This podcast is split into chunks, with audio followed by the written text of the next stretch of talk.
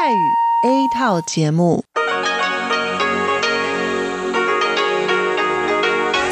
ที่นี่สถานีวิทยุเรดิโอไต้หวันอินเตอร์เนชั่นแนลกลับมาฟังขณะ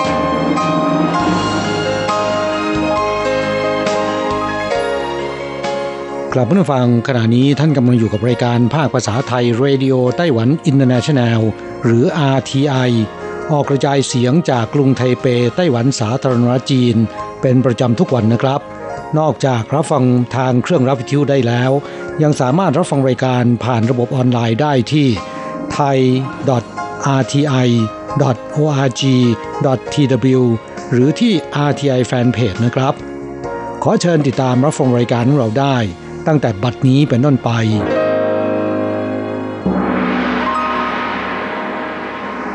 สวัสดีครับผู้ฟังที่รักและคิดถึงทุกท่านกระผมอโศกศรีจันทร์พร้อมกับคุณอัญชันกลับมาพบกับผู้ฟังอีกเช่นเคยนะครับในช่วงของสโมสรผู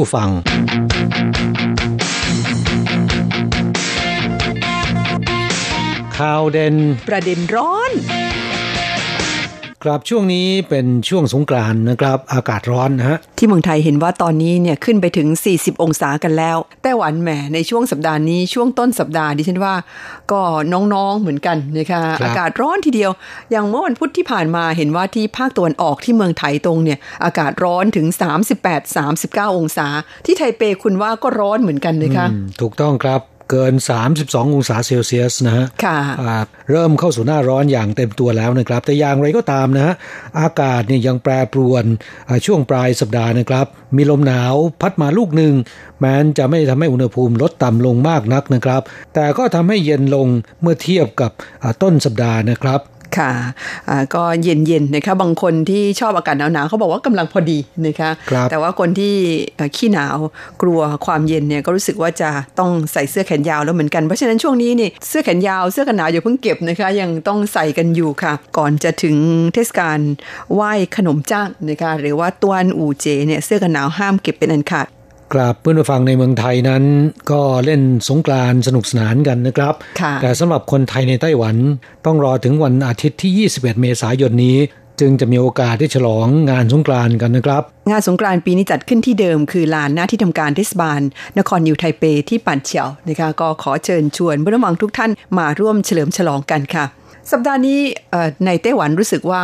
ประเด็นนี้ผู้คนจับจ้องกันมากนะคะดิฉันดูข่าวแล้วมีความรู้สึกว่าเอ๊ะนี่ไต้หวันไม่มีเหตุการณ์อะไรให้รายงานกันแล้วหรือยังไงครับนอกจากข่าวคราวการเมืองแล้วนะครับเรื่องนี้น่าจะเป็นเรื่องที่โด่งดังมากและมีคนพูดกันถึงมากที่สุดนะครับค่ะนั่นก็คือมิชลินไกด์ไทเปปี2019นะคะซึ่งเป็นปีที่2ที่เขามาออกมิชลินไกด์ที่กรุงไทเปกันแล้วปีนี้ผู้คนก็รอดูกันว่าร้านไหนจะได้ติดดาวบ้างนะคะผลปรากฏว่ามีการประกาศออกมาแล้วค่ะมีร้านที่ได้ดาวมิชลินเนี่ยรวม24ร้านด้วยกันมีร้าน3ดาว2ดาวแล้วก็1ดาวนะคะจากการคัดเลือกในบรรดา127ร้านด้วยกันนะคะแล้วก็ปีนี้เพิ่มมาอีกก็คือมีร้านอาหารที่เขาเรียกกันว่าบิบกูมองเน้นในเรื่องของอาหารอร่อยแล้วก็ราคาย่อมเยาอาหาร3เมนูราคาไม่เกิน 1,000 เหรียญและหลังจากที่มิชลินไกด์ฉบับใหม่ออกสู่ท้องตลาดแล้วเนี่ยนับจากนี้เป็นต้นไปดิฉันว่าน่าจะเกือบครึ่งปีนะคะที่คนไต้หวันทั้งนักชิมมืออาชีพนักชิมสมัครเล่นแห่ไปเข้าคิวชิมร้านอาหารที่ติดดาวพวกนี้กันเนื่องจากว่าคนไต้หวันนั้นรู้สึกว่านี่เขาเป็นกิจกรรมระดับชาติหรือไงไม่ทราบโรคเห่อใช่ไหมครับโดยเฉพาะเรื่องของร้านอาหารนะคะคืออย่างที่เราเคยเล่าให้ฟังไปคนไต้หวันนั้นช่วงวันหยุดนี่นะคะกิจกรรมยอดนิยมของพวกเขาคือหาร้านอาหารอร่อยทานกันนะคะไปกันทั้งครอบครัว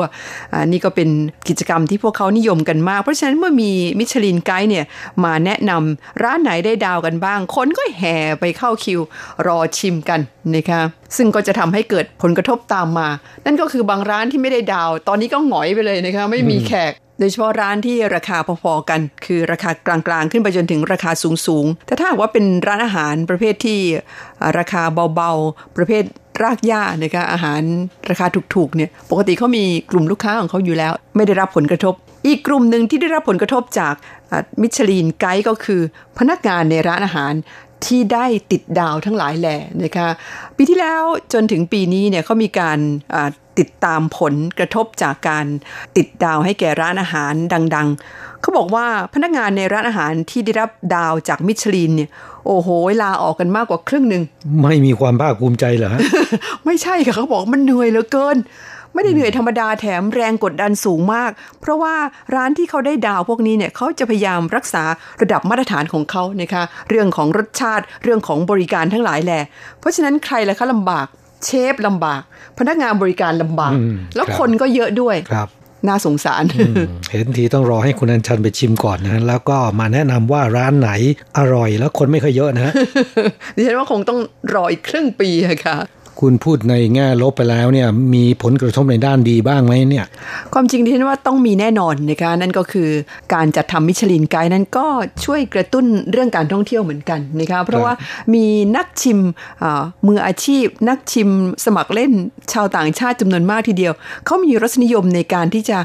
ต้องตระเวนไปกินร้านมิชลินในประเทศต่างๆนะคะพวกกลุ่มนี้เนี่ยเขาเรียกว่าลูกค้ากลุ่มไฮเอ็นหรือลูกค้าระดับบนนะคะที่มีรสนิยมแบบนี้แล้วก็มีกำลังซื้อเพียงพอเนี่ยก็จะตระเวนมาชิมร้านมิชลินพวกนี้ก็ส่งผลในแง่ของเศรษฐกิจนะคะนอกจากนี้แล้วยังมีผลดีต่อบรรดานักเรียนนักศึกษาที่เรียนในสาขาอาชีพที่เกี่ยวข้องนะคะอย่างเช่นพวกที่เรียนเชฟพวกที่เรียนเรื่องของร้านอาหารธุรกิจอาหารเครื่องดื่มนะคะหรือว่าธุรกิจโรงแรมก็ตามมีผลดีทั้งนั้นเพราะว่าเด็กพวกนี้ที่เรียนไปเนี่ยเขาจะมีเป้าหมายว่าเอ๊ะในอนาคตเนี่ยเขาก็อาจจะต้องการไปเป็นเชฟในร้านอาหารมิชลินพวกนี้กันบ้างนะคะก็มีส่วนกระตุ้นให้เด็กพวกนี้เนี่ยสร้างความก้าวหน้าให้กับชีวิตการงานในสาขาอาชีพที่ตนเองเรียนมานอกจากนี้แล้วมีผลดีอีกด้านหนึ่งก็คือบรรดาร้านอาหารต่างๆโดยเฉพาะแถบภาคกลางภาคใต้เนี่ยนะคะเขาก็อาจจะต้องการปรับปรุงคุณภาพของร้านอาหารให้ดีขึ้นเพราะว่าในปัจจุบันนี้มิชลินไกด์เนี่ยมีการสำรวจเฉพาะในไทเปนะคะคือภาคเหนือเท่านั้นภาคกลางภาคใต้ร้านอาหารก็ยังมีเยอะยังไม่มีการไปสำรวจเพราะฉะนั้นในอนาคตข้างหน้าเนี่ยก็อาจจะมีการลงไปสำรวจที่ภาคกลางแล้วก็ภาคใต้เหมือนกันค่ะครับทราบว่ามิชลินไกด์ที่ประเทศไทยนั้นมีมาก่อนไต้หวัน1ปีนะครับไม่ทราบว่าเพื่อนผู้ฟังของเราท่านใดเคยไปทานอาหารในร้านที่ได้รับดาวจากมิชลินไกด์แล้วหรือยังนะครับจากเรื่องราวของมิชลินไกด์ผ่านไปแล้วนะครับรายการวันนี้เนี่ยอยากจะแนะนำเกษตรกรตัวอย่างคนหนึ่งนะครับที่ปลูกถั่วแระขายก็เป็นมหาเศรษฐีได้นะฮะแถมยังโด่งดังไปทั่วโลก Forbes นิตยสารชื่อดังก้องโลกนะครับมาลงทุนมาสัมภาษณ์ถึงที่สวนของเขาเลยทีเดียวนะครับพูดถึงเรื่องถั่วแระเนี่ยในภาษาจีนเรียกว่าเหมาเต้านะครับภาษาญี่ปุ่นเรียกว่าเอดามะเมะทำไมต้องนำภาษาญี่ปุ่นมาพูดด้วยเพราะคนญี่ปุ่นเนี่ยชอบถั่วแระมากเอดามะเมะครับ เมื่อพูดถึงถั่วแระเพื่อนผู้ฟังหลายคนคงจะคุ้นเคยมากนะครับซึ่งก็เป็นถั่วเหลืองฝักอ่อนที่ยังมีสีเขียวอยู่นำมานึ่งหรือว่าต้มแล้วก็โรยเกลือเล็กน้อยนะครับเพื่อเพิ่มรสชาติแต่ด้วยความที่ถั่วแระไทยเป็นถั่วเหลืองฝักอ่อนของถั่วเหลืองที่นำมาใช้สกัดเป็นน้ำมันพืชหรือทำอาหารโปรตีนสกัดต่างๆนะครับเป็นสายพันธุ์ที่มีเมล็ดขนาดเล็กและก็ค่อนข้างจะแข็งกระด้างรสชาติจืดและยังมีเป็นฤดูกาลที่มีการปลูกถั่วเท่านั้นจึงทำให้ความนิยมการทานถั่วแระไทยค่อยๆจางหายไปนะครับแต่ถั่วแระที่จะนำมาเล่าให้ฟังในวันนี้เนี่ยเป็นถั่วแระญี่ปุ่นสายพันธุ์ไต้หวันที่มีการพัฒนาให้มีฝักแล้วก็เมล็ดใหญ่กว่าถั่วเหลืองปกตินะครับ2-3 เท่าตัวมีรสชาติที่หวานมันแล้วก็มีเมล็ดที่นุ่มกว่านะครับให้ผลผลิตตลอดทั้งปีเพื่อนำมาใช้รับประทานแบบฝักอ่อนโดยเฉพาะชาวญี่ปุ่นและชาวอเมริกันเนี่ยชอบทานกันมากนะครับโดยไต้หวันมีการส่งออกถั่วแระสายพันธุ์ไต้หวันนำเงินตราเข้าสู่ประเทศได้ปีละกว่า 2,000 ล้านเหรียญไต้หวันถูกขนานนามว่าเป็นทองเขียวเลยทีเดียวนะครับค่ะคำว่าทองเขียวนั้นภาษาจีนเรียกว่าลี่จินนะคะลี่แปลว่าเขียวจินก็แปลว่าทองนั่นเองค่ะครับถูกเรียกเป็นทองคำเขียวนะฮะเขตพื้นที่ในการเพาะปลูกถั่วแระในไต้หวันนั้นอยู่ทางภาคกลางตอนล่างและภาคใต้นะครับโดยในจำนวนเกษตรกรที่ปลูกถั่วแระเนี่ยมีอยู่รายหนึ่งชื่อนายเขอเจ้าไปนะครับวัย42ปีเขาปลูกถั่วแระมานาน23ปีสืบทอดมาจากคุณพ่อนะฮะแต่เขาไม่ใช่สักแต่ว่าปลูกตามธรรมชาตินะครับเขามีการพัฒนาถั่วแระให้มีเนื้อนุ่มหวานมัน จนมีถั่วแระสายพันธุ์เป็นของตัวเองนะครับเรียกว่าไต้หวันหมายเลข9นะนอกจากนี้ยังมีการพัฒนาวิธีการเพาะปลูกที่ใช้คนน้อยแต่มีประสิทธิภาพสูงอย่างช่วงที่เก็บเกี่ยวผลผลิตนะครับปกติแล้วเนี่ยเกษตรกรทั่วไปต้องใช้แรงงานนับพันแต่ว่าเขาเนี่ยใช้เครื่องจักรขนาดใหญ่เข้าช่วยวันเดียวเท่านั้นครับสามารถแทนที่แรงงานได้ถึง 3,000 คนนะบนพื้นที่เพาะปลูกถั่วแระของเขาซึ่งมี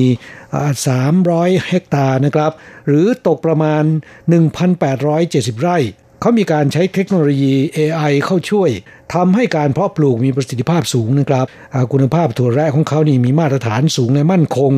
ประกอบกับใช้เทคโนโลยีในการควบคุมอุณหภูมิและการลำเลียงขนส่งแบบ Cold Chain นะครับก็ทำให้ถั่วแระของเขานี่เขียวสดและหวานมันตลอดเป็นที่ชื่นชอบของผู้บริโภคนะครับโดยเฉพาะชาวญี่ปุ่นเนี่ยบอกว่าชอบถั่วแระจากที่ไต้หวันโดยเฉพาะของนายโหเป็นอย่างมากนะครับแต่ละปีนายเขาเจ้าป่ายพื้นที่เพาะปลูกถั่วแระของเขาเนี่ยครับมีกำลังการผลิตถั่วแระ 5,000 ตันในจำนวนนี้เศษ 1/3 ส่งออกไปต่างประเทศนะครับเฉพาะที่ญี่ปุ่นเนี่ยครองสัดส่วน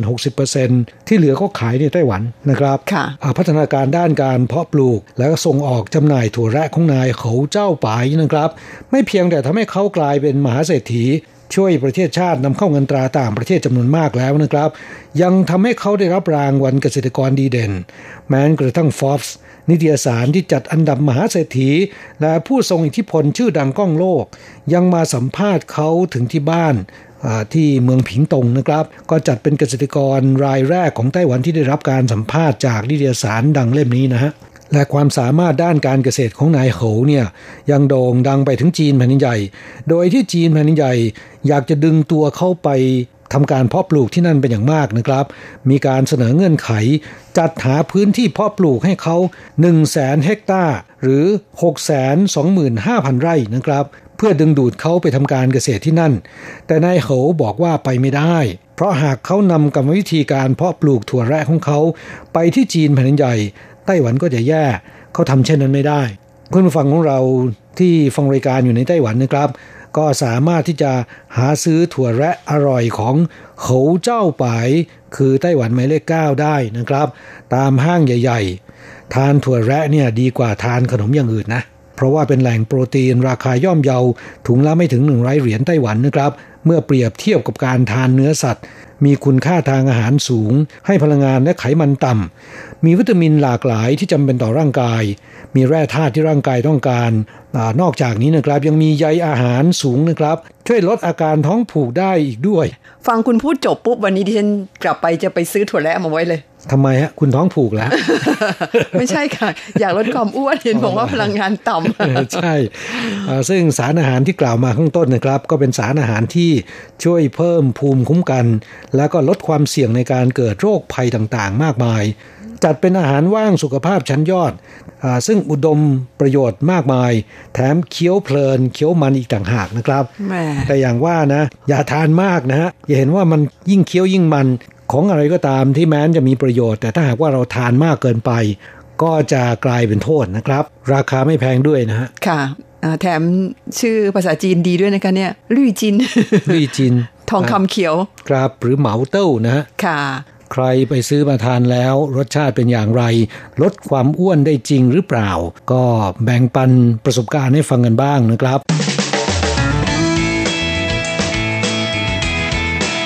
คลายความทุกข์ปันความสุขครับช่วงนี้มาตอบจดหมายของผู้ฟังที่เขียนจากประเทศไทยนะครับฉบับแรกเป็นจดหมายของคุณสมศักดิ์จงสาครศิลป์นะคะก็เป็นมิตรเก่าในรายการแล้วก็รับฟังรายการเป็นประจำอยู่ที่จังหวัดสมุทรปราการนะคะคุณลุงสมศักดิ์ส่งจดหมายฉบับนี้มาเมื่อช่วงกลางเดือนมกราคมบอกว่าสวัสดีครับคุณโศกศรีจันทร์ที่นับถือจดหมายฉบับนี้เป็นฉบับแรกของปี 2562 คือคุณลุงสมศักดิ์เนี่ยเขียนจดหมายนี่นับทุกฉบับนะคะว่าปีนี้มากี่ฉบับอันนี้เป็นฉบับแรกของปีนี้เป็นจดหมายดั้งเดิมก็ต้องขอบคุณเป็นอย่างมากที่กรุณาส่งจดหมายจากที่ประเทศไทยมาถึงในไต้หวันนะคะซึ่งเดี๋ยวนี้นั้นเวลาส่งจดหมายแบบดั้งเดิมมาที่สถานีของเราเนี่ยก็ต้องเป็นจดหมายอีเมลนะคะต้องไปส่งกันที่ทำการไปรษณีย์ก็ทำให้เพื่อนฟังของเราจำนวนมากทีเดียวเดี๋ยวนี้หันมาใช้วิธีการส่งโดยอีเมลนะคะซึ่งสะดวกกว่าค คนที่ยังส่งจดหมายแบบดั้งเดิมเข้าสู่รายการนะครับก็ต้องขอแสดงความนับถือด้วยนะครับเพราะว่าไม่เพียงแต่ต้องเสียเวลาไปถึงที่ทำการไปรษณีย์เพื่อไปลงทะเบียนเพื่อไปส่งจดหมายไปยังต่างประเทศแล้วนะครับยังต้องติดสแตมป์ค่อนข้างเยอะด้วยนะ19 บาทนะคะครับแหมดิฉันจะต้องให้ของรางวัลพิเศษสำหรับคนที่เขียนจดหมายแบบดั้งเดิมส่งมาถึงในไต้หวันนะคะครับคุณสมศักดิ์บอกว่าขอรายงานผลการรับฟังภาคภาษาไทยสถานีวิทยุ RTI รับฟังทางเอเชียสัมพันธ์แล้วก็หมุนทันโลกคุณจัดรายการกันได้ดีเช่นเดิมคุณอโศกคุณอัญชันแล้วก็เพื่อนๆพี่ๆที่ไม่ได้เอ่ยนามก็จัดรายการได้ดีมากขอบคุณมากๆที่มีข่าวสารมาให้เราได้ฟังผมได้รับจดหมายของทางสถานีที่ขอบคุณในการรายงานผลการฟังเป็นประจำนะคะเป็นจานรองแก้วรูปบทกวีสมัยราชวงศ์หยวนและจุกปิดขวดรูปตัวการ์ตูนจักรพรรดิราชวงศ์ชิงพิพิธภัณฑ์พระราชวังแห่งชาติกู้กงผมได้รับเป็นที่เรียบร้อยแล้วก็เชี่ยหนีนะคะ คุณสมศักดิ์นั้นก็เป็นผู้หนึ่งที่เรียนรู้ภาษาจีนนะคะแล้วก็เขียนได้ดีทีเดียวบอกว่าผมจะร่วมมือรายงานผลการฟังให้ทางสถานีเป็นประจำเพื่อจะได้พัฒนาปรับปรุงผลิตรายการที่มีคุณภาพแล้วก็เป็นประโยชน์ตอบแทนเพื่อนผู้ฟังต่อไปครับก็ต้องขอกราบขอบพระคุณคุณลุงสมศักดิ์และเพื่อนผู้ฟังท่านอื่นๆด้วยนะที่เขียนจดหมายเข้าสู่รายการคุยกับเราเป็นประจำนะครับคุณสมศักดิ์บอกว่าขอปฏิทินตั้งโต๊ะสัก2ชุดขอบคุณมากค่ะก็ได้ส่งไปให้เป็นที่เรียบร้อยแล้วนะคะเป็นปฏิทินของ RTI ตอนนี้รู้สึกว่าเหลืออีกไม่ถึง10ชิ้นนะคะใครอยากได้เนี่ยยังสามารถที่จะขอเข้าสู่รายการได้อยู่ค่ะครับจดหมายของผู้ฟังท่านต่อไปคุณครูโกเมนที่จังหวัดน่านนะครับเขียนจดหมายเข้าสู่รายการฉบับนี้เมื่อวันที่10มีนาคมที่ผ่านมาคุณครูโกเมนก็นอกจากรายงานผลการรับฟังให้ทราบแล้วนะครับซึ่งผลการรับฟังที่จังหวัดน่านเนี่ยอยู่ประมาณกลางๆนะครับพอฟังได้นะฮะแล้วก็เล่าให้ฟังว่าช่วงนี้อากาศที่จังหวัดน่านเนี่ยแย่เลยครับเช้าๆอากาศเย็น15องศาเซลเซียสแต่พอมาตอนบ่ายอุณหภูมิพุ่งสูงเกือบ40องศาเซลเซียสโอ้ยทำไมมันต่างกันเยอะจังเลยครับโดยปกติแล้วอุณหภูมิแตกต่างกันเกิน10องศาเซลเซียสขึ้นไปนะครับสุขภาพร่างกายของเราก็ต้องระมัดระวังแล้วนะเพราะอาจจะปรับตัวไม่ทันนะครับนี่นับดูแล้วเนี่ยแตกต่างกันเกิน25องศาเซลเซียสนะเพราะฉะนั้นน่าจะมีคนไทยจำนวนมากทีเดียวนะครับโดยเฉพาะที่จังหวัดน่านที่บอกว่าอุณหภูมิต่างกันมากถึงขนาดนี้ป่วยเป็นโรคหวัดกัน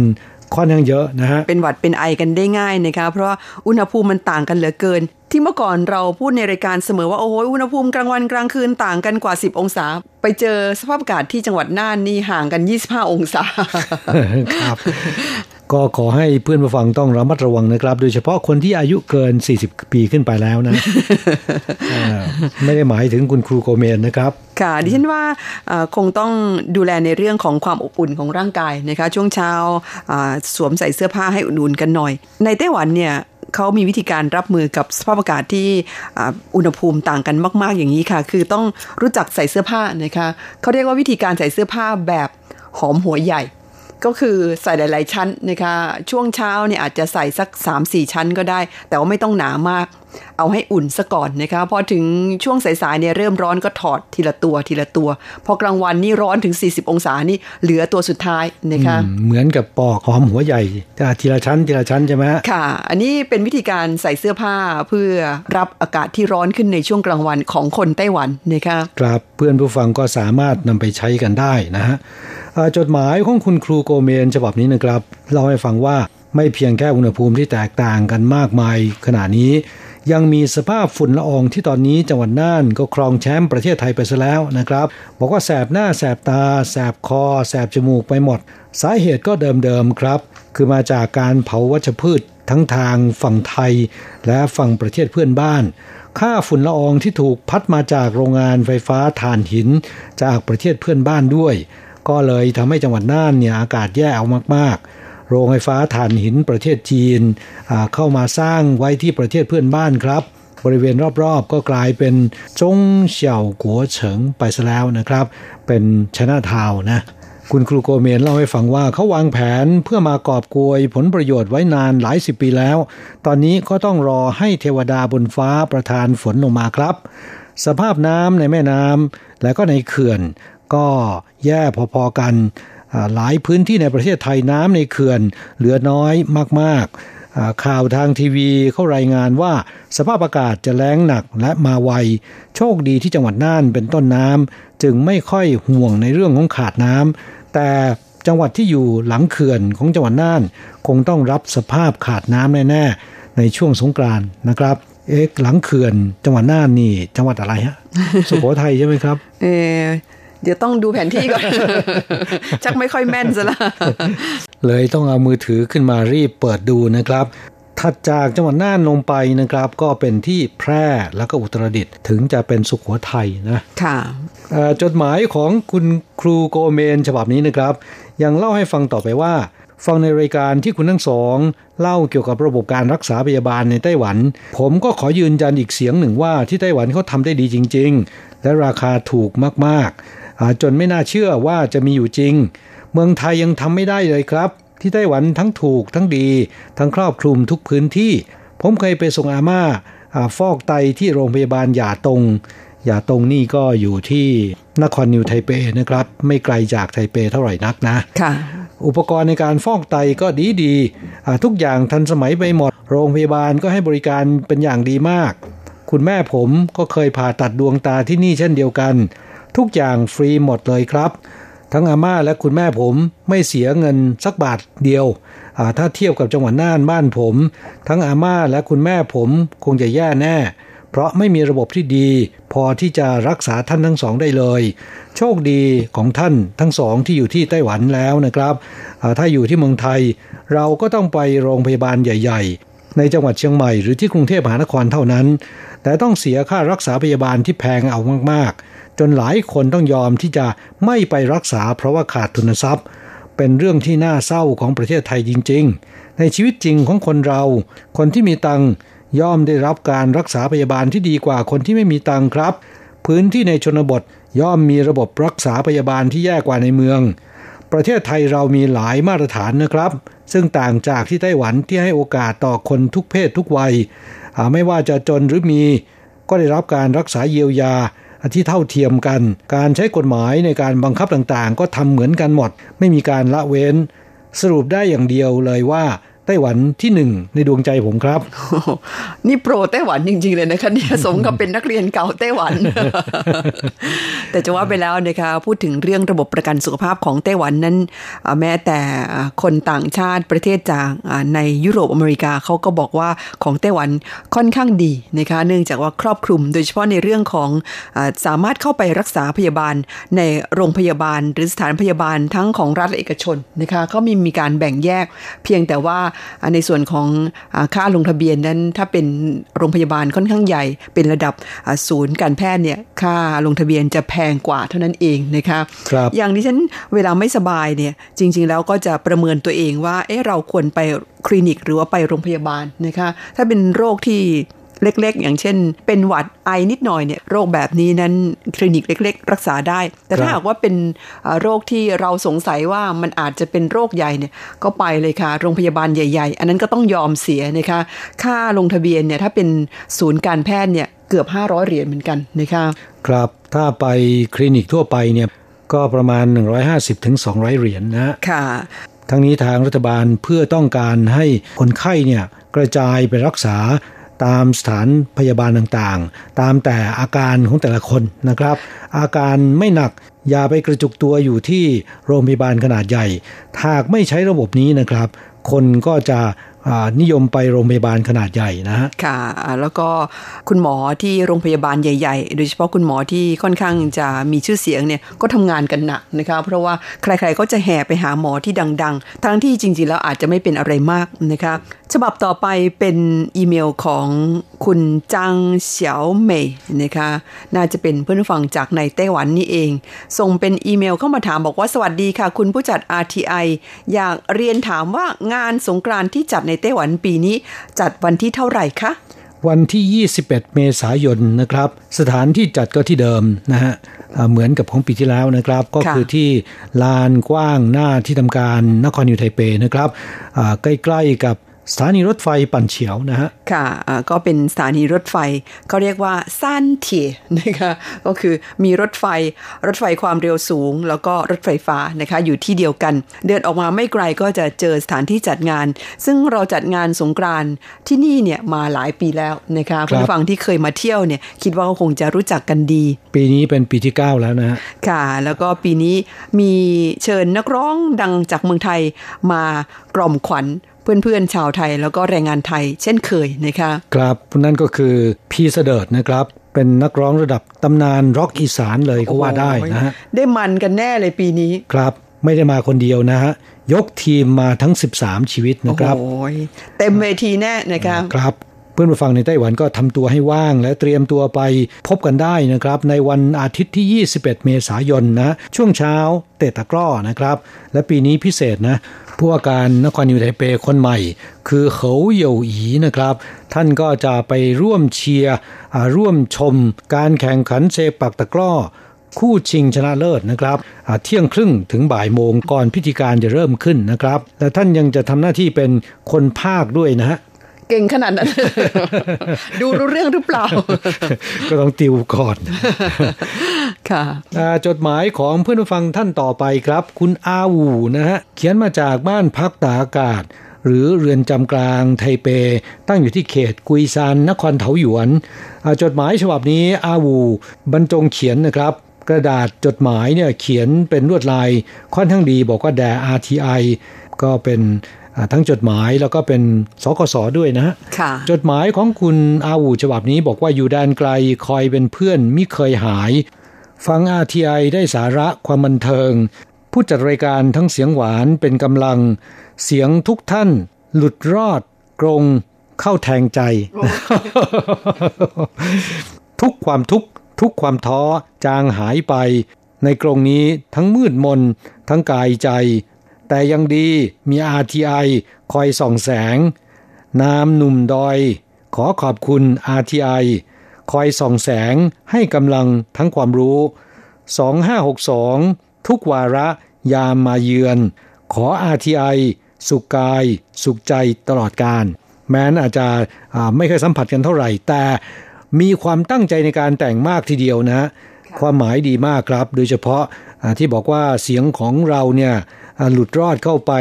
แต่ในกรงนะครับเข้าแทงใจนะเรารู้สึกยินดีนะคะว่าอย่างน้อยที่สุดรายการของเราเนี่ยก็เป็นประโยชน์ต่อเพื่อนฟังจำนวนไม่น้อยนะคะโดยเฉพาะเพื่อนฟังที่อยู่ในเรือนจำนะคะอย่างน้อยที่สุดเนี่ยได้รับฟังรายการของเราก็น่าจะช่วยคลายความเหงาให้กับคุณลงได้บ้างนะคะครับก็ขอเป็นกำลังใจให้แก่อาวูและเพื่อนๆในเรือนจำนะครับรวมทั้งเพื่อนผู้ฟังที่กำลังรับฟังรายการอยู่ในขณะนี้ทุกคนขอให้ต่อสู้กับหน้าที่การงานต่อสู้กับชีวิตที่บางครั้งอาจจะลำบากบ้างนะครับก็ขอให้ทุกคนอดทนต่อสู้เดี๋ยวมันก็จะผ่านไปเองนะครับอุปสรรคนั้นบางครั้งเมื่อมันเกิดขึ้นใหม่ๆรู้สึกว่ามันเป็นปัญหาที่หนักอกหนักโลกเหลือเกินนะคะเหมือนเราจะผ่านไม่ได้แต่ถ้าหากว่าเราสู้กัดฟันทนวันรุ่งขึ้นเนี่ยกลับมามองอีกทีเอ๊ะมันก็ไม่ได้หนักเท่าไหร่นักนะคะครับเขาถึงบอกว่าการเวลาเนี่ยนะครับเป็นยาขนานเอกที่สามารถเยียวยาบรรบัด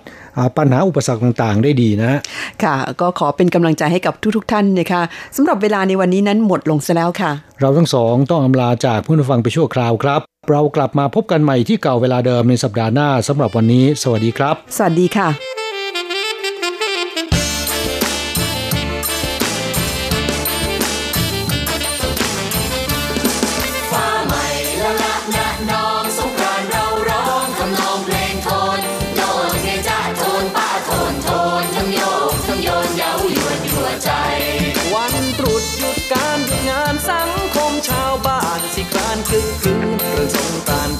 พอควันชื่นฉลองวันคืนจนคืนเพลงคลานดอกเอ๋ยมะเขือแม่ตัวเนื้อมันเต้นเชิญน้องมาเล่นสงกรานต์เอาเชิญน้องขึ้นที่มานรับฟ้าสงกรานต์กันวันนี้ว่าไร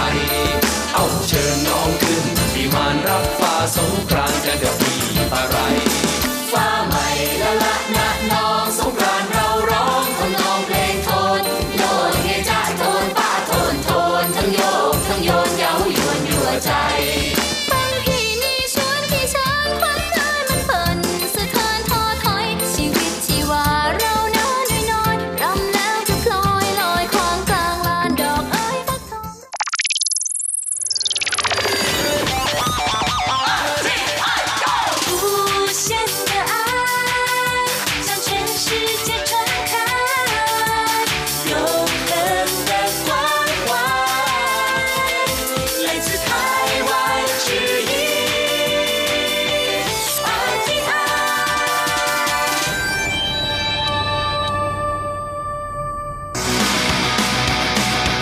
อย่างนี้เป็นยังไงนะ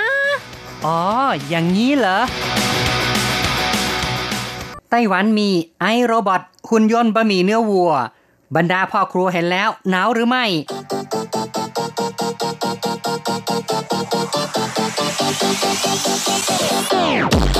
อย่างนี้คุณจะว่ายังไง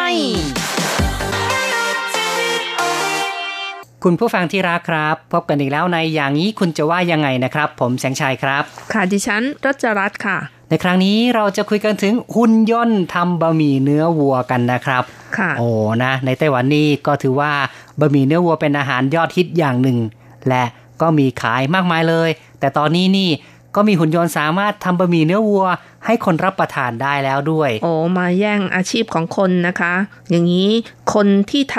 ำบะหมี่เนื้อวัวหรือว่าเปิดร้านคงหนาวน่าดูเลยค่ะ หนาวหรือเปล่าไม่รู้เหมือนกันเนาะก็จริงๆนี่คงจะมีข้อจำกัดเหมือนกันเพราะว่าหุ่นยนต์ก็เป็นของที่แบบคงตัวไม่สามารถที่จะพลิกแพลงได้รสชาติที่ปรุงออกมาไม่สามารถที่จะเปลี่ยนแปลงได้เลยแต่ถ้าคนนี่นะครับแหมก็ยังมีการใส่อารมณ์บ้างมีการตกแต่งบ้างนะครับทำให้รสชาติกลมกล่อมมากขึ้นเหมาะกับแต่ละคนก็ได้เพราะฉะนั้นคนก็คงจะมีคุณค่าอยู่เหมือนกันนะครับไม่ถึงกับว่าจะให้หุ่นยนต์มาแย่งอาชีพไปซะทั้งหมดนะครับแต่อย่างไรก็ตามก็เป็นการลดกำลังของคนได้นะคะถ้าเราปรุงให้อร่อยแต่ว่าให้หุ่นยนต์เนี่ยทำต่อก็คือทำขั้นตอนง่ายๆที่เป็นแบบว่ารูทีนก็คือทำทุกวันต้องเป็นอย่างนี้อย่างนี้นะคะคือก็จะสามารถที่จะขายได้เหมือนกันนะก็คือว่าสามารถจะรักษามาตรฐานให้รสชาติเป็นแบบเดียวกันทุกชามนะครับก็คงจะมีข้อดีข้อเสียที่แตกต่างกันไปครับแต่ถ้าจะพูดถึงเรื่องของบะหมี่เนื้อวัวนี่ต้องยอมรับจริงๆนะครับว่าในไต้หวันนั้นมีความนิยมกันมากจริงๆมีทั้งแบบที่ว่าเป็นภัตตาคารหรูๆราคาชามละเป็นหมื่นโอ้โห ไม่รู้ว่าทานไปได้ยังไงนะแพงเวอร์ค่ะครับก็มีเหมือนกันนะราคาสูงสุดแบบสุดโต่งจริงๆเลยนะครับแล้วก็แบบที่รับประทานกันทั่วไปนี่ชามนึงก็แค่ตั้งแต่ประมาณ 50-60 นี่ก็ยังอาจจะมีอยู่เหมือนกันนะครับแล้วก็แต่ส่วนใหญ่นี่ก็ประมาณ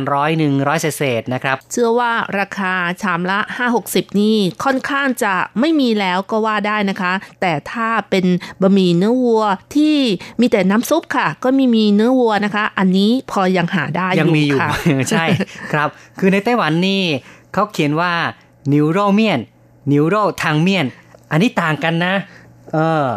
ก็เป็นยังไงคะถ้าบอกว่านิวโรเมียนเนี่ยคือมีเนื้อมีบะหมี่แล้วก็มีซุปนะครับค่ะถ้าเป็นนิวโรทางเมียนล่ะคะก็คือว่าจะมีแต่บะหมี่กับน้ำซุปเนื้อวัวน้ำซุปวัวนะครับไม่มีเนื้อวัวว่างั้นเถอะนะครับสำหรับคนที่ไม่อยากจะทานเนื้อวัวใช่ไหมคะแต่ว่าอยากจะได้รสชาติกลิ่นของเนื้อวัวก็ทานบะหมี่น้ำซุปวัวก็แล้วกันค่ะใช่นะครับคือคนที่แบบว่าอยากจะประหยัดนะไม่อยากจ่ายมากก็รับประทานเฉพาะบะหมี่กับน้ำซุปวัวก็ได้เหมือนกันนะครับแต่ถ้าอยากจะมีเนื้อวัวด้วยก็ต้องสั่งว่านิวโรเมียนนะครับค่ะแล้วก็การขายบะหมี่เนื้อวัวในไต้หวันนะคะก็ไม่เพียงแต่ขายบะหมี่เนื้อวัวอย่างเดียวค่ะก็ยังมีกับข้าวข้างเคียงอยู่อย่างเช่นพวกพะโล้ต่างๆนะคะพวกพะโล้สาหร่ายหรือว่าไข่พะโล้เต้าหู้ต่างๆพะโล้หรือไม่ก็เป็นผักลวกทั้งหลายค่ะครับก็คือว่าการรับประทานบะหมี่ในไต้หวันเนี่ยคือสามารถจะรับประทานร่วมกับของแกล้มอื่นๆนะครับซึ่งจะเป็นกับแกล้มประเภทพะโล้ต่างๆหรืออาจจะเป็นผักรวกอย่างที่คุณรจรัตน์ว่าเนี่ยนะครับก็เป็นลักษณะที่ค่อนข้างจะแตกต่างกับร้านบะหมี่ร้านก๋วยเตี๋ยวในไทยเพราะเวลาที่เราไปรับประทานตามแผงในเมืองไทยนั้นถ้าขายบะหมี่เนี่ยก็จะขายบะหมี่ขายก๋วยเตี๋ยวอย่างเดียวจริงๆไม่ได้มีขายกับแกล้มอย่างอื่นด้วยซึ่งต่างจากในไต้หวันที่เขาจะมีการขายกับแกล้มอย่างอื่นให้รับประทานควบคู่ไปกับบะหมี่หรือว่าก๋วยเตี๋ยวทั้งหลายนะครับค่ะบางคนต้องการเนื้อเพิ่มนะคะอาจจะเรียกประเภทผ้าขี้ริ้วที่แบบเอามาพะโล้นุ่มๆผ้าขี้ริ้วนี่หมายถึงเครื่องในนะครับไม่ใช่เอาผ้าขี้ริ้วถูพื้นมารับประทาน นะครับก็คือว่าจะมีเครื่องในพะโล้ของวัวต่างๆเนี่ยให้สามารถสั่งนะครับมารับประทานเป็นของแกล้มได้เหมือนกันนะครับ เนื่องจากว่าชาวไต้หวันนี่ชอบรับประทานบะหมี่เนื้อวัวกันมากนะครับเพราะฉะนั้นนี่ทางการก็มีการส่งเสริมเหมือนกันนะครับก็มีการจัดแข่งขันจัดประกวดในแต่ละปีอย่างทางกรุงไทเปนี่ก็มีการให้ประกวดนะครับแล้วก็มีการมอบรางวัลกันด้วยค่ะเทศกาลบะหมี่เนื้อวัวนะคะซึ่งเป็นเทศกาลสุดฮิตของคนไทเปเวลาที่มีการจัดเทศกาลประกวดบะหมี่เนื้อวัวก็จะมีให้ประชาชนเข้าไปเข้าแถวชิมกันนะคะบางคนเนี่ยเข้าแถวกันแต่มาไม่ทันนะคะเข้าแถวรอตั้งนานแต่ไม่ได้ชิมก็มีนะคะใช่แถวยาวมากเลยอุตส่าห์มาแต่เช้าแล้วก็กว่าจะได้ชิมนี่อาจจะสายๆบ่ายๆนะครับหรือว่าอดชิมกันเข้าแถวฟรีก็มีเหมือนกันนะครับก็เลยกลายเป็นเรื่องที่มีคนก็ต่อว่าต่อขานกันล่ะนะครับว่าไม่เพียงพอครับนอกจากนี้การมอบรางวัลของการประกวดบะหมี่เนื้อวัวก็ยังแบ่งเป็นประเภทน้ำซุปยอดเยี่ยมเส้นบะหมี่ยอดเยี่ยมและบริการยอดเยี่ยมนะคะครับก็พยายามที่จะให้มีหลายๆรางวัลจะได้แจกกันอย่างทั่วถึงนะครับไม่ใช่ว่ามาประกวดแล้วไม่ได้รางวัลอะไรเลยเนาะนะครับก็เป็นการทำให้รู้สึกว่ามีการแบ่งประเภทมีการทำให้มีสีสันมากขึ้นนะครับค่ะเพราะว่าน้ำซุปของบะหมี่เนื้อวัวนี่มีประเภทน้ำซุปแบบใสแล้วก็มีแบบน้ำแดงใช่ไหมคะครับมี2 อย่างด้วยกันนอกจากนี้ร้านใดที่ได้รับผลการประกวดเข้าชิงชนะเลิศหรือว่าได้เงินรางวัลหรือว่าอะไรอย่างนี้นะคะร้านนี้ส่วนใหญ่จะขายดีนะคะเพราะว่ามีการตั้งป้ายแบบว่าโอ้ได้รับรางวัลอะไรอย่างนี้นะคะใช่ก็ผ่านการประกวดมาก็ถือว่าเป็นการรับรองคุณภาพอย่างหนึ่งนะครับนำเอาโล่รางวัลหรือว่าใบประกาศเกียรติคุณเนี่ยนะครับไปติดที่ร้านก็จะทำให้มีการเพิ่มเขาเรียกว่าเพิ่มมนต์ขลังเพิ่มทำให้คนรู้สึกมั่นใจมากขึ้นในการมารับประทานที่ร้านเหล่านี้นะครับก็พูดถึงรสชาติของบะหมี่เนื้อวัวในไต้หวันนี่ส่วนใหญ่ก็จะเป็นแบบน้ำข้นมากกว่าน้ำใสนะครับแล้วก็มีความเข้มข้นมีการใช้ส่วนผสมของยาจีนหลายๆอย่างนะครับนำมาตุ๋นเนื้อวัวบางร้านก็ตุ๋นได้แบบเข้ารสมากจริงๆนะครับนิ่มอร่อยแต่บางร้านนี่เข้าไปรับประทานก็แข็งกระด้างก็มีเหมือนกันถ้าเจอแบบนี้นะคะเข้าไปครั้งเดียวก็คงเลิกกันใช่ไหมคะใช่ครับก็ในไทเปนี่ก็มีร้านที่มีชื่อเสียงหลายแห่งเหมือนกันนะครับในย่านซีมันติงนั้นก็จะมีร้านเก่าแก่อยู่ร้านนึงเนี่ยขายถ้วยนึงนี่ก็เป็น200นะ200กว่าเลยอ่ะแต่ก็มีคนไปเข้าแถวกันเยอะแยะนะครับก็คือช่วงเที่ยงช่วงเย็นนี่เต็มร้านกันเลยนะครับถือว่าเป็นร้านเก่าแก่ที่มีชื่อเสียงซึ่งผู้คนก็นิยมไปรับประทานกันแต่ในความเป็นจริงนะถ้าแสงชัยไปรับประทานก็ก็รู้สึกว่ามันก็ธรรมดาแหละไม่ได้ต่างเท่าไหร่นะเลยค่ะแล้วแต่คนชอบใช่ไหมคะใช่นะครับแล้วตอนนี้นี่เดี๋ยวนี้ก็มีก๋วยเตี๋ยวเรือของไทยนะครับที่เป็นก๋วยเตี๋ยวเนื้อนี่ก็เริ่มออกมาแพร่ระบาด นะครับโดยเฉพาะที่นครเกาสงใช่ไหมคะไม่เพียงแค่นั้นนะครับไทเปนี่ก็มีร้านแบบเป็นร้านแฟรนไชส์เลยนะครับเรียกว่าเปิดกันเป็นสาขาเลยนะครับค่ะมีทั้งแบบที่เป็นน้ำตกด้วยนะนะครับก็มีน้ำข้นๆอย่างเงี้ยนะครับแหมก็ชาวไต้หวันนี้รู้สึกว่าก็เริ่มจะนิยมกันมากขึ้นด้วยนะครับค่ะเมื่อคิดถึงก๋วยเตี๋ยวเนื้อของบ้านเรานะคะทำให้น้ำลายสอเลยทีเดียวเพราะว่าก๋วยเตี๋ยวเนื้อของบ้านเรานี่ถ้าได้น้ำจิ้มแบบแซ่บๆนะคะน้ำจิ้มพริกน้ำส้มทั้งหลายโอ้โหราดเข้าไปแล้วยิ่งทำให้อร่อยยิ่งขึ้นค่ะเนาะใครที่มาเที่ยวไต้หวันก็พกติดตัวมาด้วยเพราะว่าในไต้หวันไม่มีนะโอ้อย่างนี้เดี๋ยวรัชรัตน์ไปทำเองดีไหมคะทำขายแบบเป็นแฟรนไชส์เลยดีกว่าเอาละครับเราก็เล่ากันนะครับถึงเรื่องราวของสภาพการรับประทานการจำหน่ายบะหมี่เนื้อวัวในไต้หวันทีนี้เราก็มาฟังเรื่องราวข่าวสังคมเกี่ยวกับบะหมี่เนื้อวัวกันเลยนะครับที่ว่าหุ่นยนต์นั้นก็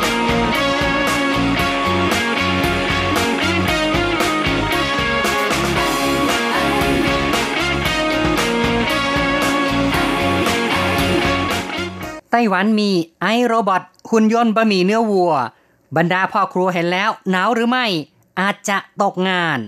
ในไต้หวันมีร้านขายบะหมี่เนื้อวัวมากมายแม้แต่บะหมี่สำเร็จรูปก็มีรสเนื้อวัวแต่ตอนนี้มีอีกหนึ่งทางเลือกไอโรบอทหุ่นยนต์ปรุงบะหมี่เนื้อวัวขอเพียงผู้ซื้อไม่จู้จี้เรื่องพ่อครัวหุ่นยนต์ก็ทำบะหมี่เนื้อวัวได้ไม่ต้องจ่ายทิปอีกด้วย หุ่นยนต์บะหมี่เนื้อวัวมีแขนกล2แขนหยิบชามรวบบะหมี่ใส่ผักใส่เนื้อวัวเคลื่อนชามไปที่ก๊อกเทน้ำซุปภายใน3นาทีปรุงบะหมี่เสร็จที่ร้านบะหมี่เนื้อวัวไอโรบอทจะมีเครื่องรับออเดอร์สั่งอาหารที่จอภาพเลือกได้หลายอย่างทั้งบะหมี่เนื้อวัวน้ำแดงหรือน้ำใสชามละ149เหรียญไต้หวันช่วงโปรโมชั่นลดเหลือ119เหรียญไต้หวันบรรดาพ่อครัวทั้งหลายเห็นแล้วหนาวหรือไม่อาจจะตกงาน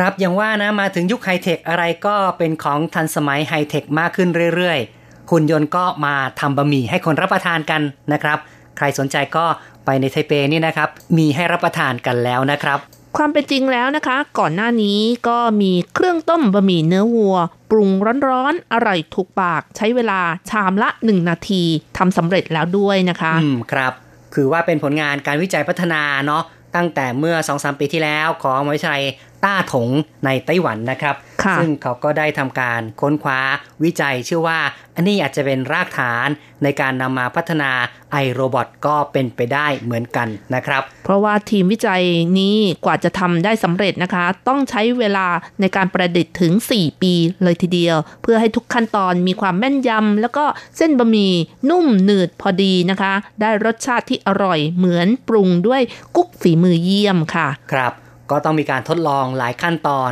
นะครับใช่ค่ะมีการพัฒนาพวกซอฟต์แวร์และฮาร์ดแวร์อีกด้วยค่ะเนาะนะครับครับก็นับว่า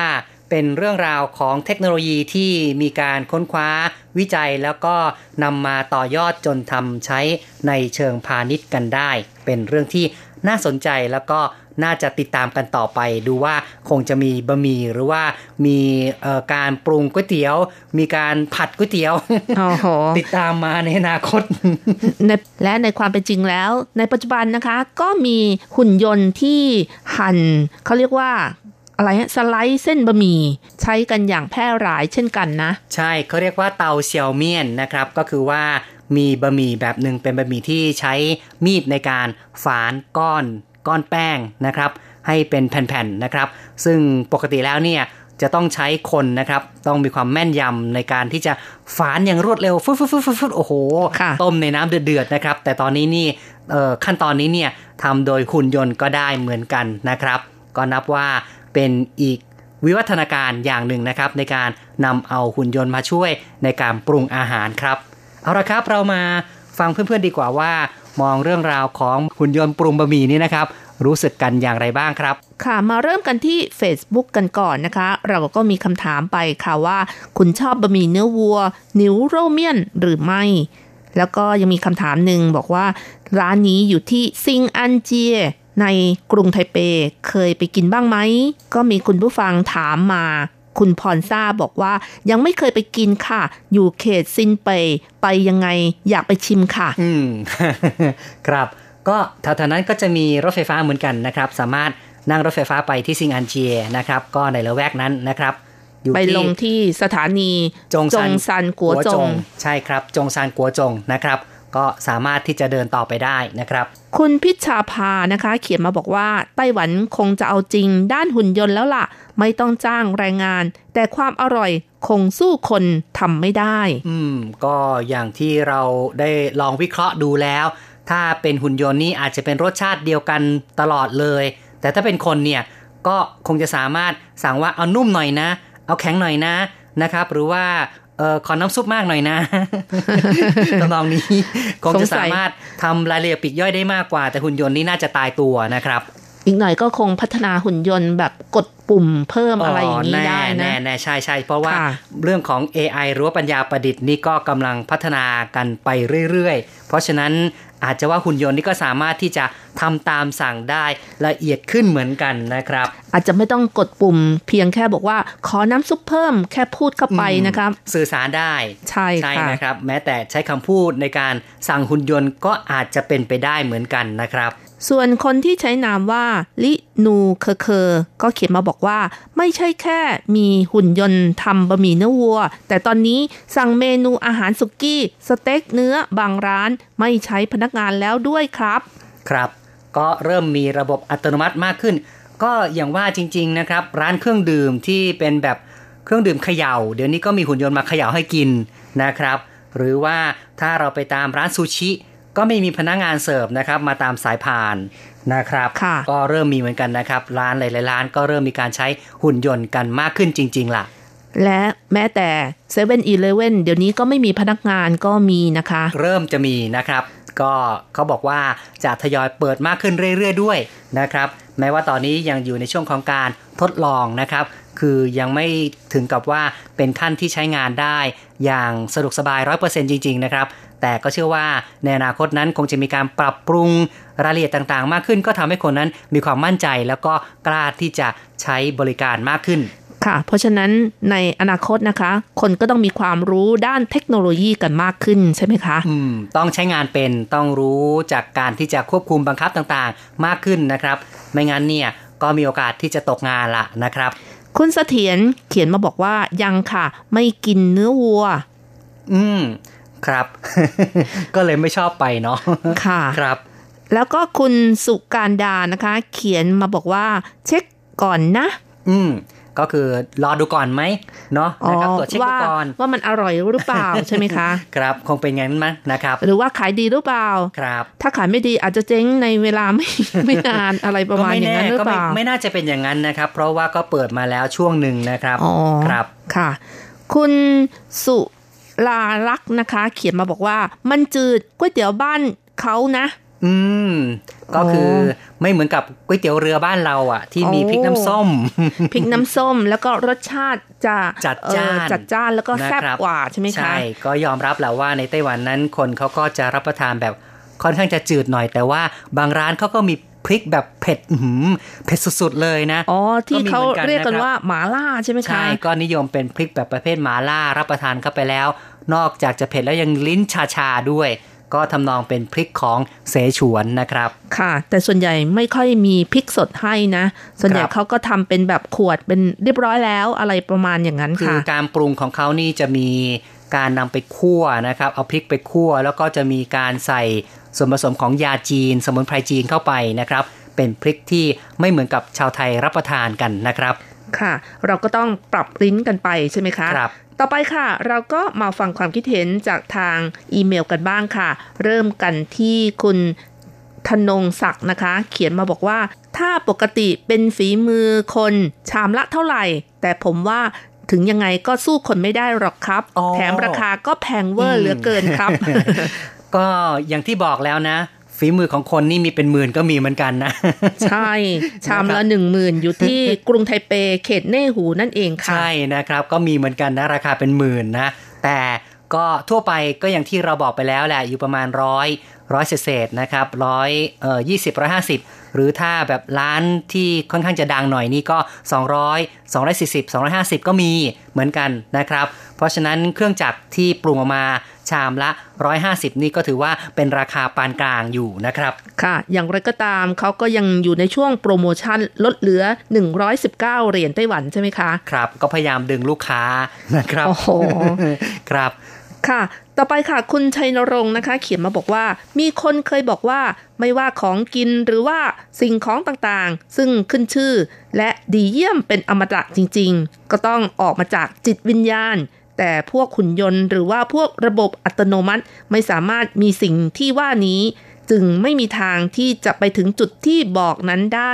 อย่างมากก็อยู่ในระดับดีนี่ราคาลดแล้วยังตั้ง149เหรียญไต้หวัน149นี่ราคาเต็มลดแล้วก็เหลือประมาณ119นะครับคุณชัยนรงค์บอกว่าจัดว่าแพงนะใช่ก็ค่อนข้างจะแพงแหละถือว่าราคาค่อนข้างจะสูงนะครับถ้าว่าเทียบกับอาหารอย่างอื่นทั่วไปเพราะว่าเดี๋ยวนี้การไปรับประทานอาหารในไต้หวันแต่ละมื้อนี่เฉลี่ยก็น่าจะอยู่ราวๆประมาณ85เหรียญไต้หวันขึ้นไปเนี่ยนะครับก็สัก120นี่ก็ถือว่าค่อนข้างจะสูงหน่อยแล้วนะครับค่ะคุณชนรงค์บอกว่าถ้าคนไม่อยากตกงานก็ต้องพัฒนาตนเองให้มากขึ้นหาจุดแข็งของมนุษย์ เอาชนะจุดอ่อนของมันซึ่งหุ่นยนต์โดยทั่วไปไม่มี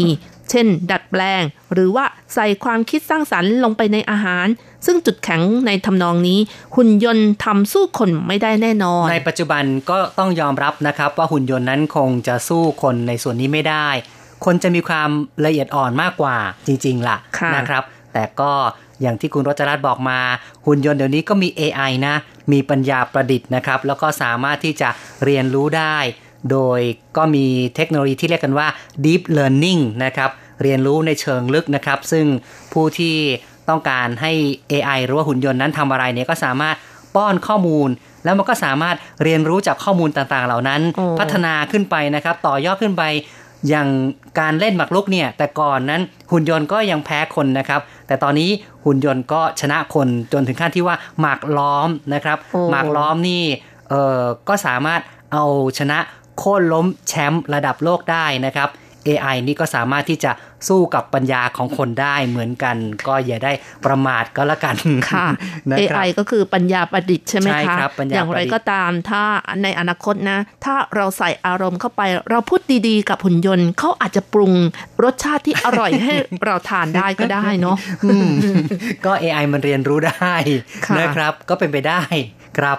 ต่อไปค่ะคุณชิวซื่อหยินนะคะเขียนมาบอกว่าอีกหน่อยคนตกงานสูงขึ้นแน่ๆเลยค่ะสงสารมนุษย์เงินเดือนทุกคนครับเป็นความจริงอะนะครับเพราะว่าเนื่องจากว่าเดี๋ยวนี้ก็มีการนำเอา AI นำเอาหุ่นยนต์เข้ามาใช้งานมากขึ้นเรื่อยๆแล้วก็เข้ามาทำงานในระดับพื้นฐานนะครับอย่างพวกแรงงานที่ทำงานเป็นประเภทใช้แรงงานนี่นะครับหุ่นยนต์จะเข้าไปแทนที่ได้ง่ายมากเลยดังนั้นเนี่ยคนก็ต้องหาทางพัฒนาตัวเองให้มากขึ้นนะครับเพื่อจะได้ไม่ถึงกับที่อยู่ในฐานะอดตาย นะครับคุณณภาอัตมกุลศรีนะคะเขียนมาบอกว่าสงสารพ่อครัวมีหุ่นยนต์มาแย่งทำงานแล้วอีกหน่อยคงไม่ต้องทำงานให้หุ่นยนต์ทำทดแทนได้โลกยุคใหม่ทันสมัยขึ้นเรื่อยๆแล้วก็อาจารย์เกษมทั้งทองนะคะเขียนมาบอกว่าถ้าไม่คิดอะไรมากก็โอเคนะเราก็จะได้ทานบะหมี่เนื้อวัวที่มีการปรุงและรสชาติที่ตายตัวเพราะหุ่นยนต์คงคิดไม่ได้ว่าลูกค้าต้องการอะไรมากน้อยใช่นะครับในขั้นตอนนี้ก็เป็นอย่างนี้จริงๆนะครับคงจะถามว่างอกไม่งอกอะไรอย่างนี้ไม่ได้เนาะ ไม่รู้เรื่องไม่งอกงอกไม่งอกไม่รู้เรื่องใส่ให้อย่างเดียว อย่างเมืองไทยเวลาเขาสั่งไม่งอก ไม่น้ำอะไรอย่างนี้นะคะสั้นๆนะคะก็คือไม่เอาถั่วงอกไม่เอาน้ำประมาณอย่างนั้นนะคะหุ่นยนต์ทำได้แต่มาตรฐานเท่านั้นนะครับยังพลิกแพลงไม่ได้เท่าไหร่นักค่ะอาจารย์เกษมบอกว่าหุ่นยนต์เพียงทำตามโปรแกรมที่ตั้งไว้เท่านั้นส่วนที่คนมีต่างจากหุ่นยนต์ก็คือใส่ใจลงไปด้วยจะได้เห็นจากร้านที่ลูกค้าเยอะๆเพราะพ่อครัวใส่ใจลงไปด้วยไงครับเนาะเรื่องของความพิถีพิถันเรื่องของรายละเอียดนั้นเป็นสิ่งที่ทำให้คนประทับใจได้ก็ถูกต้องเลยนะครับค่ะการปรุงอาหารก็เป็นสุนทรีย์อย่างหนึ่งใช่ไหมคะใช่ครับคุณพรชัยเองนะคะเขียนมาบอกว่าจะมีคนตกงานอีกเยอะเลยครับโอ้เนาะนะครับเพราะฉะนั้นก็ต้องพัฒนาทักษะของคนในทางอื่นขึ้นมาทดแทนกันนะครับคุณสุรินนะคะเขียนมาบอกว่าทึ่งมากครับน่าจะลงคลิปให้ชมหน่อยครับแน่นอนครับพ่อครัวย่อมตกงานขอแต่มีความมุ่งมั่นฝีมือไม่ย่อท้อหุ่นยนต์ก็เถอะครับอะไรจะเท่าฝีมือคนครับนี่ก็มั่นใจว่าคนเรานั้นก็สามารถที่จะพัฒนาตนเองเพื่อสู้กับหุ่นยนต์ได้นะครับคุณเมสันเอี่ยมศรีนะคะเขียนมาบอกว่าผมว่ายังไงลูกค้าก็ยังคงต้องกินบะหมี่เนื้อวัวจากพ่อครัวที่เป็นคนจริงๆทำอ๋อยังมั่นใจในฝีมือมนุษย์เหมือนกันนะครับแต่ในข่าวความสามารถของหุ่นยนต์ก็ไม่เบาละครับอนาคตพ่อครัวมีหนาวแน่นะครับอาจารย์โกเมนพัทรสิทธิกุลชัยนะคะเขียนมาบอกว่าพ่อครัวหรือร้านค้าเห็นแล้วคงหนาวแน่ๆเพราะว่าจะทานเมื่อไหร่ก็ได้หุ่นยนต์ไม่มีบ่นแน่นอนใช่ครับหุ่นยนต์ไม่เหนื่อยนะครับแล้วก็ไม่บ่นนะครับค่ะแต่ว่าบะหมี่ที่ทำอาจจะขาดอารมณ์ความรู้สึกที่เอาใจใส่ที่พ่อครัวได้ใส่ลงไปในบะหมี่แต่ละชามแต่ยุคสมัยนี้ อะไรๆมันก็เปลี่ยนไปไม่แน่ในอนาคตบ้านของเราอาจจะมีหุ่นยนต์แม่ครัวพ่อครัวมาช่วยทำเมนูต่างๆให้เราได้ทานกันได้ที่จีนเขาก็คิดค้นอยู่นะครับใช่ครับก็ถือว่าเป็นแนวโน้มอย่างหนึ่งแล้วนะครับในอนาคตนั้นก็จะมีหุ่นยนต์เข้ามาช่วยทำงานต่างๆให้กับมนุษย์ตอนนี้ก็มีพอจะนึกได้นี่ก็จะมีที่เขาใช้กันบ่อยๆเลยคือหุ่นยนต์กวาดบ้าน นะครับวิ่งไปวิ่งมาเป็นตัวกลมๆอยู่นะครับวิ่งไปตามพื้นแล้วก็คอยดูดฝุ่นกวาดฝุ่นในบ้านนะครับเรียกว่าคนก็นิยมใช้กันไม่น้อยเลยนะครับแล้วก็จะมีหุ่นที่ออกมาค่อนข้างจะฉลาดหน่อยก็อย่างหุ่นยนต์ Pepper นะครับที่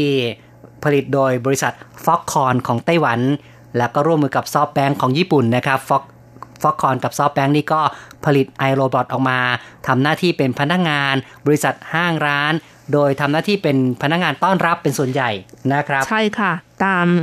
สนามบินก็มีการใช้เช่นกันนะใช่ก็ตามร้านขายโทรศัพท์นะครับแม่ขายโทรศัพท์มือถือตามธนาคารนิยมใช้เหมือนกันนะครับเรียกว่าเจ้า Pepper นี่ก็เป็นที่นิยมนะครับคนก็ชอบไปกดไปพูดคุยเล่นกับมันนะแล้วก็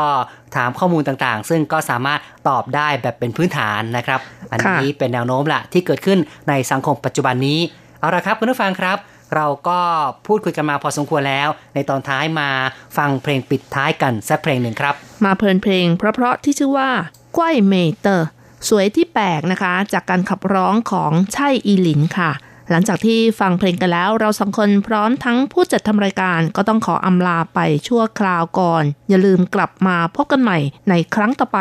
ขอให้ทุกท่านมีความสุขมากๆสวัสดีค่ะสวัสดีครับ